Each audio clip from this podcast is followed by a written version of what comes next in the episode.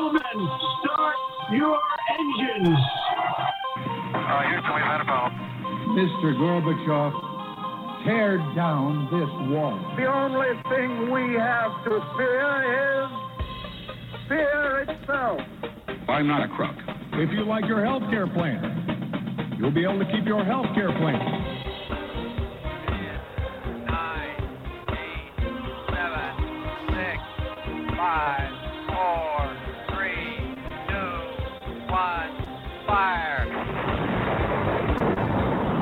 You're listening to Jim Paris Live, your source for the latest news on money, politics, prophecy, and preparedness. And now your host, the editor-in-chief of ChristianMoney.com and the author of more than 30 books, Jim Paris. All right, hello everybody, and welcome to the broadcast. So much going on tonight. I've got a, I thought a little bit earlier today, maybe I won't even do a show tonight. Because I kind of feel like the whole world has come to a stop. But then I said, that's crazy. There is so much to talk about tonight. And I've got a connection here to the internet and a radio studio built into my house. So I'm not doing anything else. I might as well do the show live and talk about all this. So it'll be fun, too, because I can get into some things in our new segment, honestly, that I can't talk about on Facebook during the week. And I'm going to talk about that in a minute. But tonight, our guest in the guest segment will be able to ask him about his new book, but also to get his comment about everything that's happening and his thoughts about how this might apply to Bible prophecy. His name is Pastor Carl Gallops. He's one of our favorite guests, and a lot of people love to download his interviews. Really great interviewer. And we love having him with us, and he'll be here tonight to share his wisdom in about 28 minutes. Next week, the guest is Michael Heiser, and he has a great book out. It's called A Companion Book to the Book of Enoch.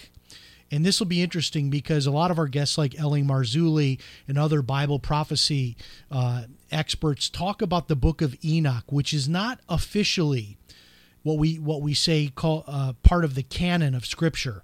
It's not officially accepted as having the inerrancy of Scripture, but it is a historical book that does have some very interesting observations, and a lot of the things in the Book of Enoch are sort of confirmed in other books of the Bible. So it's not officially part of the Bible, but it is a fascinating book that has a lot to say about Bible prophecy. So we'll be talking about that next week with Bible scholar Dr. Michael Heiser, who will be with us in our guest segment. Well, of course, we do these shows every week without a sponsor. Without any commercials. That means we've got to have a sponsor. So we just have a quick sponsor mention for you. And this one is really cool. I think so far I have gotten 75 free shares of stock. And I know when I tell people this, it almost sounds like one of those things that's too good to be true. But let me tell you why they're giving away these free shares of stock. It's an app called Robinhood. And what they're trying to do is encourage people to download the app to their phone, which is free, and then to try it out. And to give you sort of something to start with, they give you one free share of stock. But what's really cool is once you get your free share of stock, they also give you a link that you can share with your friends, and every one of your friends that gets a free share of stock, that triggers you to get another free share of stock. That's how I've gotten about 75 free shares of stock so far. So in order to do this, we have a special link set up for you. If you want to get your free share of stock, which helps out the show, and I'm going to tell you how in just a second, but go to this link, freestocks.us. Just type this in your computer, freestocks.us. You'll get a free share of stock. And it could be worth as little as, $4 or $5, but in one case, one of my free shares was worth over $100. So you're sort of randomly given a free share of stock. Now, how this helps the show out is what I've been doing is for all the free shares of stock I've gotten, I sell it and I convert it into Bitcoin on the Robinhood app. And then, of course, Bitcoin has done well. So from time to time, we need some new equipment. We need to replace something, cords, microphones, monitors. We sell off some of that Bitcoin, use the money to be able to buy the equipment that we need. So you're helping yourself. You're not just going to get the one free share, but you'll also be set up to get multiple free shares of stock. It's really cool. It's free, no obligation. And I personally recommend this company, a great app also to try out on your phone for trading stocks and cryptocurrency. Check it out. Use this special link we have for you, freestocks.us. Tonight's sponsor, freestocks.us. Okay, so there is more and more censorship happening at Facebook. And there is a narrative now about the coronavirus. And if you go against this narrative, if you get too far out of that lane, they will take away your Facebook account or at a minimum delete your post. And I'm hearing from a lot of people that are having posts deleted. And so what I decided to do is I'm actually working on an idea for a book about internet censorship, because one of the things I've been fascinated with for years is the idea of mark of the beast. And you know, the idea that in the book of Revelation, the idea that without this mark of the beast, whatever this technology might be, you'll be restricted from buying and selling. Well, that's already happening in a lot of different venues. But the one area that we see it happening in, of course, is social media. So if you get too far out of the lane that they want you to be in, they'll delete your post or in some cases just altogether take away your account. So if you want to look into something really fishy that happened just a few weeks ago, the website, which I love, ZeroHedge.com, they got their their Twitter account was taken away. ZeroHedge got their Twitter account taken away, suspended for good. And it was because of some information that it looks like may turn out to be true about sort of the origins of the coronavirus. The bottom line is, though, we don't really know for sure yet, and to take away Zero Hedge's Twitter account for something that could very well turn out to be true, if you want to read the whole backstory, just do a Google search, Zero Hedge loses Twitter account, and you'll see the whole story. But what I decided to do was I'm starting to build some communication tools away from Facebook and Twitter and YouTube, so that I have a way to stay alive if they take away my social media accounts. And so there is a service, it's free, it's called Telegraph. And so I'd set up an account at Telegraph, and what I'm doing is the things I can't post on Facebook, or I'm afraid to post because I'm afraid to lose my Facebook account, I'm posting over on Telegram. And here's how you do this. If you go to T, like in Telegram, the letter T, dot M-E, as in Michael Edward. So it's T.me / Jim Paris. T.me / Jim Paris. If you go there, you can actually put the free app on your phone, and then you can follow me and all of my, you get everything that way, because anything that I don't put up on the regular social media is also going to be on Telegraph. And I'll put everything else, I'm starting to put everything else on Telegraph also, but especially those things that I don't feel like I can say over on the regular Facebook feed. If you didn't catch that address, you can email me, jim@ChristianMoney.com. I will send you a link. Or you can go to my Facebook account, just search James L. Paris on Facebook, and you'll see I just posted a picture and the link to my Telegraph account, t.me / Jim Paris. We also, inside the news feed at Telegraph, have set up a discussion group. So that's for you folks that want to get in there and talk amongst yourselves about what's going on. So what are some of the things I can't post? So let's get into something right here. This Dr. Fauci, this Anthony Fauci, is out today with a warning. He says that millions will be infected in the United States and that we could see between 100 and 200,000 deaths. Now, number one, why is this guy saying this? I don't know. I'm starting to feel like there's something more that they're not telling us. Even if, let's say, we're going to see 200,000 deaths. Why would you come out and say that publicly to scare people? It just seems like this guy is taking a worst-case scenario default position. And maybe there's some kind of psychological thing going on that we're going to, you know, put this big number out here to scare people into staying inside their houses. I don't know what exactly is going on. But as we look at this tonight, of course, the show is live on Sunday nights. Today is March 29th. So if you hear the replay, the numbers are going to be different. But what we're looking at tonight, if you go to the Johns Hopkins coronavirus map and you take a look at it, what you'll see is maybe some numbers that just don't appear to be as bad, as big as what this guy is saying. And I get it that there's exponential math involved, which is 2 times 2 is 4, and then 4 times 4 is 16, and then 16 times 16 is, you know what I'm saying? This is what they're telling us. It's exponential math.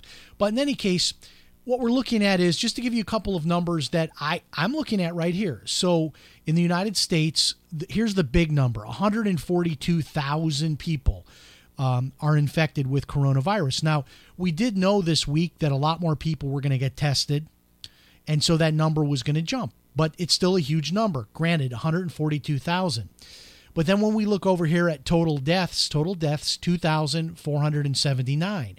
Now, I get it that one death is too many, but if we can't have a discussion about the numbers because one death is too many, then why do we even have all these numbers up here? I mean, that's the problem with trying to discuss any of this on Facebook, is you have the one death is too many crowd, and then you bring up that, well, there are 90 people a day dying in car accidents. Well, you can't make that comparison, Jim Paris, between car accidents per day and deaths from a virus. You can't do that. Well, you know, that's how my brain works. I'm a numbers guy. But then I look at this other number here, which is in the column right next to it, total recovered. So we have 2,686 people recovered. Now, the 2,479 deaths, I'm not making light of that at all. I don't want anyone to die. But here's the thing. When you look into a lot of these deaths, these are typically people that have a lot of other medical issues brewing. And it's not like the average person is dropping dead from coronavirus. In fact, what they're not telling us is that the overwhelming majority of people, I mean, it's like into the 90+ percentile of people that get coronavirus are not even going, they're not even put in the hospital. It's just go home, treat this like the flu and that sort of thing. Here are the numbers again. You've got 142,000 cases. You have 2,479 deaths. You know, I hope I'm right, because I don't want this. I don't want 200,000 people to die. So it's kind of weird when I go to Facebook and I say, wow, there's not very many deaths right now. And then, you know, I've got the naysayers that will jump in and say, yeah, but this Dr. Fauci says that it's exponentially going to go up, and we're talking about millions and then hundreds of thousands dying and all of this.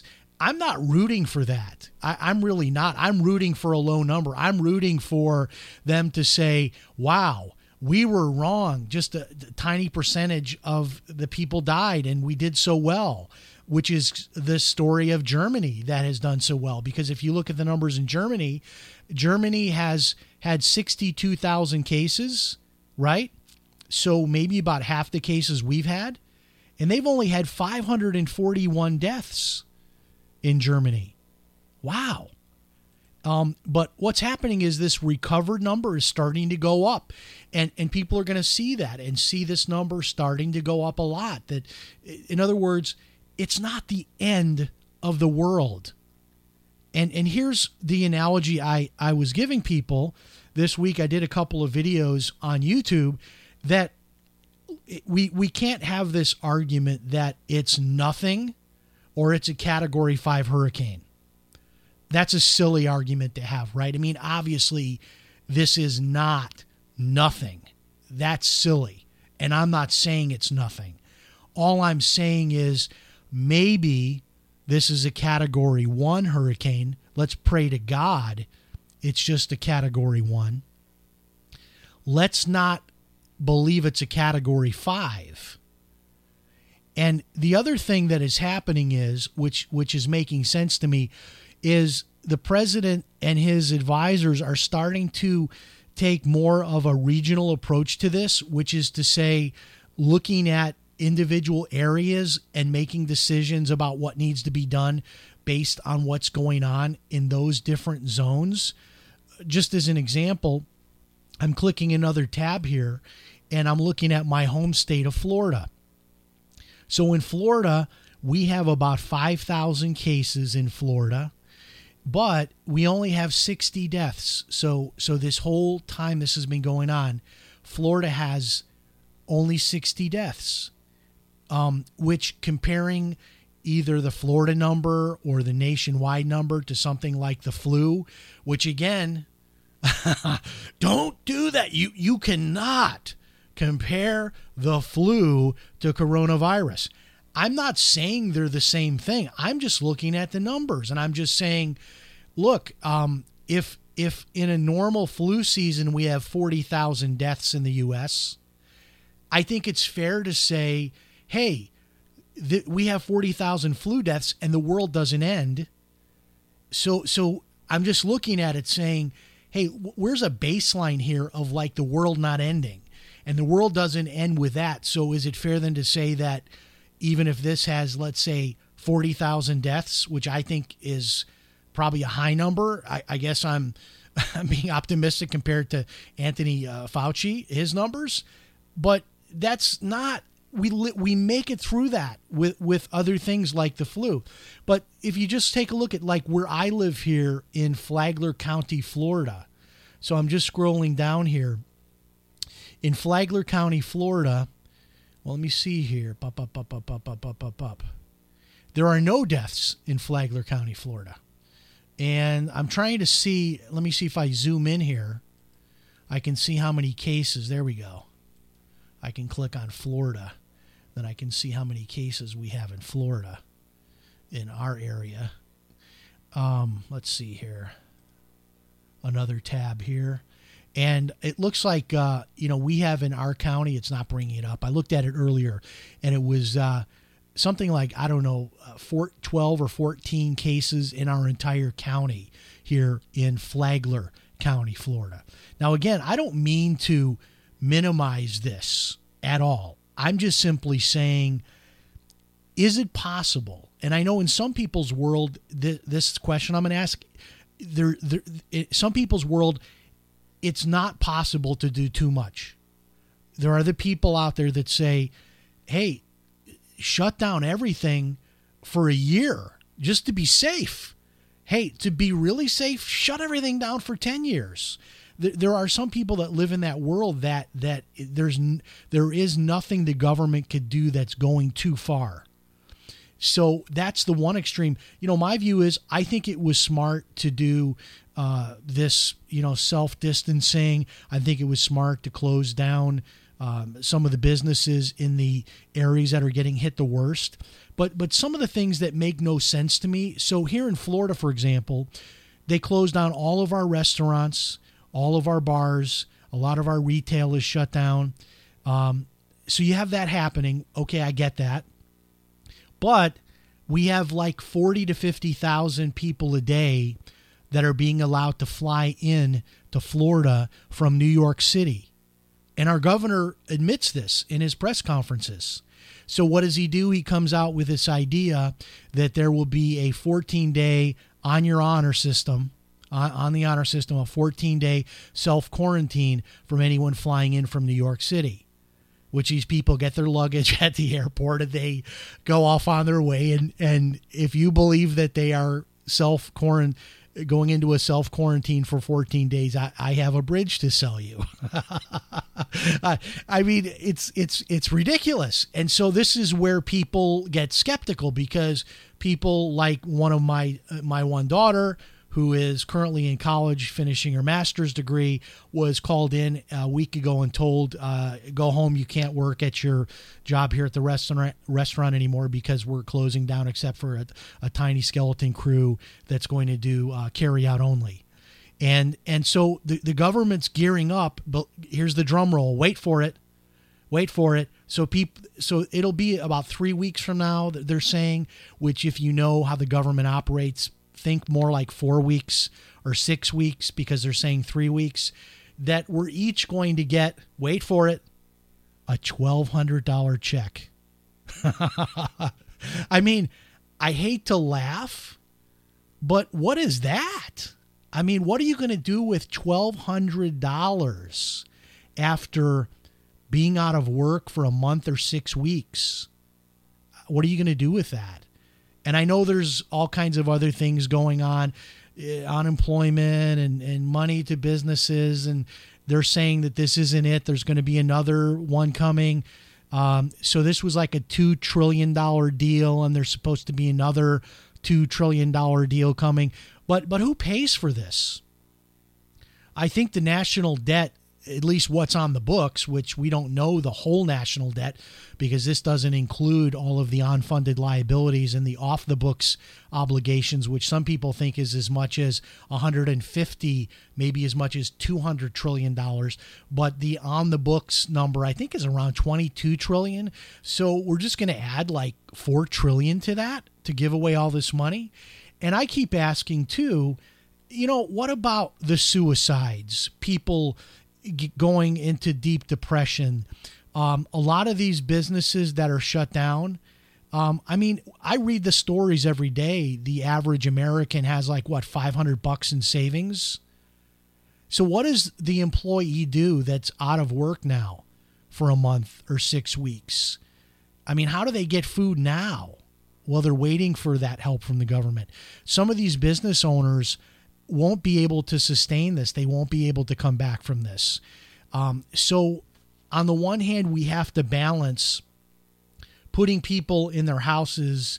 In a lot of areas are, I mean, complete lockdowns, like just a few minutes drive from here, Orange County, Florida.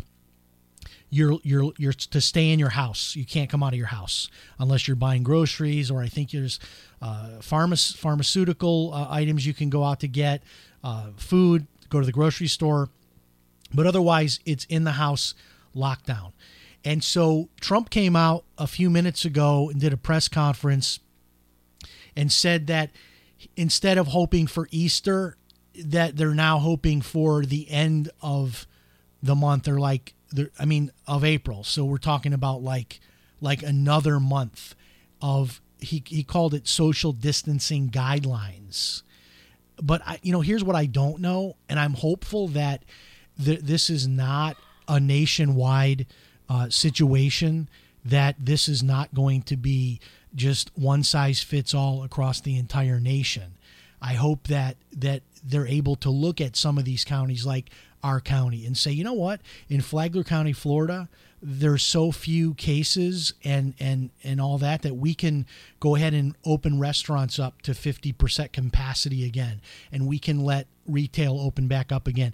We've got to do this, and we've got to start looking at some of these situations like, you know, the open borders where the New York City people can fly in 40,000-50,000 a day from that hotspot into Florida. I mean, these are things that make no sense to me. But quickly, some other things happening in the news. So this is the first governor I've read about doing this. The governor of New Jersey, Phil Murphy, has announced a 90-day grace period on mortgage payments. So look for this to spread nationwide. And that's a good thing, I guess, on the one hand. But then, you know, what about the banks that are collecting these mortgage payments and they don't have those mortgage payments coming in?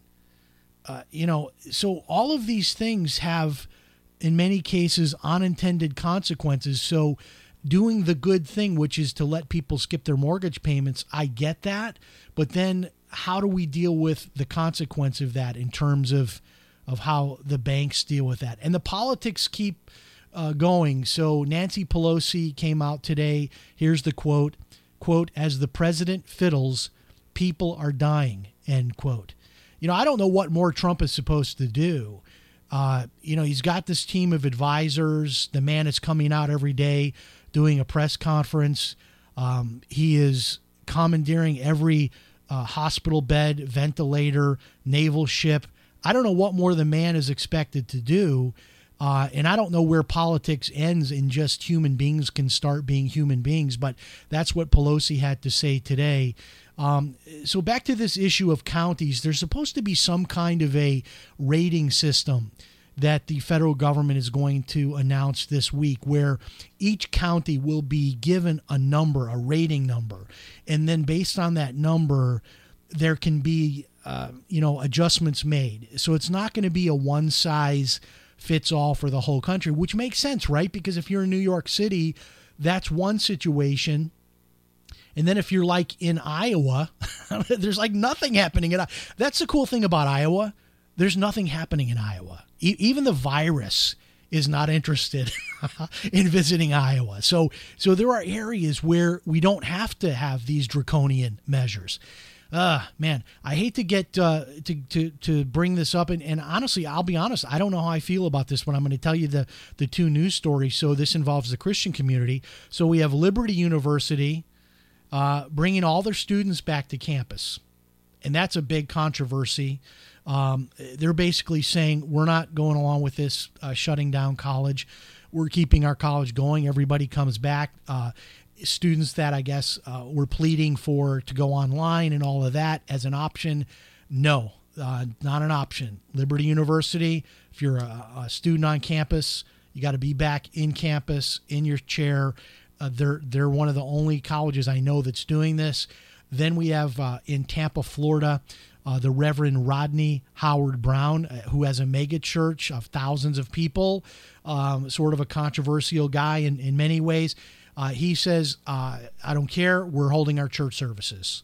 So there you go. And so, I've got both sides of this, but I'm like, I don't know. I mean, our church is doing the whole thing on YouTube and online and everything else. But, if a church wants to still have church, should the government step in and say no? I mean, I can make an argument on both sides of it. I don't know. All right, so the last thing I'll get into here before we bring our guest on is NBC's Chuck Todd. Chuck Todd is under fire for asking Joe Biden if Trump has, quote, blood on his hands, end quote, for his delayed coronavirus response. And it is interesting because if you go back in history and you look at, like the attack on Pearl Harbor, World War II, these seminal moments in our history where all Americans come together and we're, no matter, Republican, Democrat, Libertarian, Liberal, Conservative, all of that gets set aside. And we're all Americans on those days when we're in those circumstances. That does not seem to apply here. And this is scary because to me, it's like the first time really in the history of our country where politics seems to be more important than taking care of our fellow man. And this is a country that's divided, that can't even come together in such a time as this, in really, like the president saying, a time of war against an invisible enemy. We can't even come together and back the president. I mean, you could say, I don't like Trump. You could say, I didn't vote for Trump. Whatever your thoughts are about Trump. But in times like this, whether it's Republican or Democrat or whatever, we stand behind our presidents when we're at war. It's just something we've always done, and we're not doing it this time. And in particular, the media just cannot, their hate for Trump is so strident that they simply cannot set that aside to just look at the news here. And there's so many good things the media could be doing right now instead of turning this into a political football. There's so much information that needs to get out there that they could be providing to people. And giving people perspective and advice and bringing experts on and helping people with, the stress of all of this mentally. And there's so much the media could do right now, but instead of being a positive force for good, what they're doing, instead of trying to inform the public, they're trying to inflame the public against Trump. And I honestly, I really don't know what more the man can be expected to do right now. I don't know. I see him, almost to the brink of tears every time he does these press conferences, trying to let people know he's doing everything he can. And I'm just not sure what else we can ask him to do. There is only so much that you can do. I mean, the president can only do so much. And when you go to war with what you have, not with what you wish you had or you want. That was what Governor Cuomo said. That's a great quote that he borrowed from someone, from a general in the past. And that's how it is. You know, when you go to war, you go to war with what you have. And we're up against this war of this invisible enemy. And, these are all times for us to kind of reevaluate, look at our lives, and maybe this downtime is a good thing, a reset button for us to kind of, look at our lives and decide, what in the world is we're doing here. And where we're at with the Lord, and are we ready for the end times? Which, man, oh man, if you don't think we're there, if you don't think this is part of the end times, man, I don't know what you're waiting for. All right, we'll take a 1-minute break. We'll be back with our special guest, Pastor Carl Gallops. His new book, Masquerade: Prepare for the Greatest Con Job in History. We'll refire the open, and we'll be back in exactly 1 minute. Stay tuned.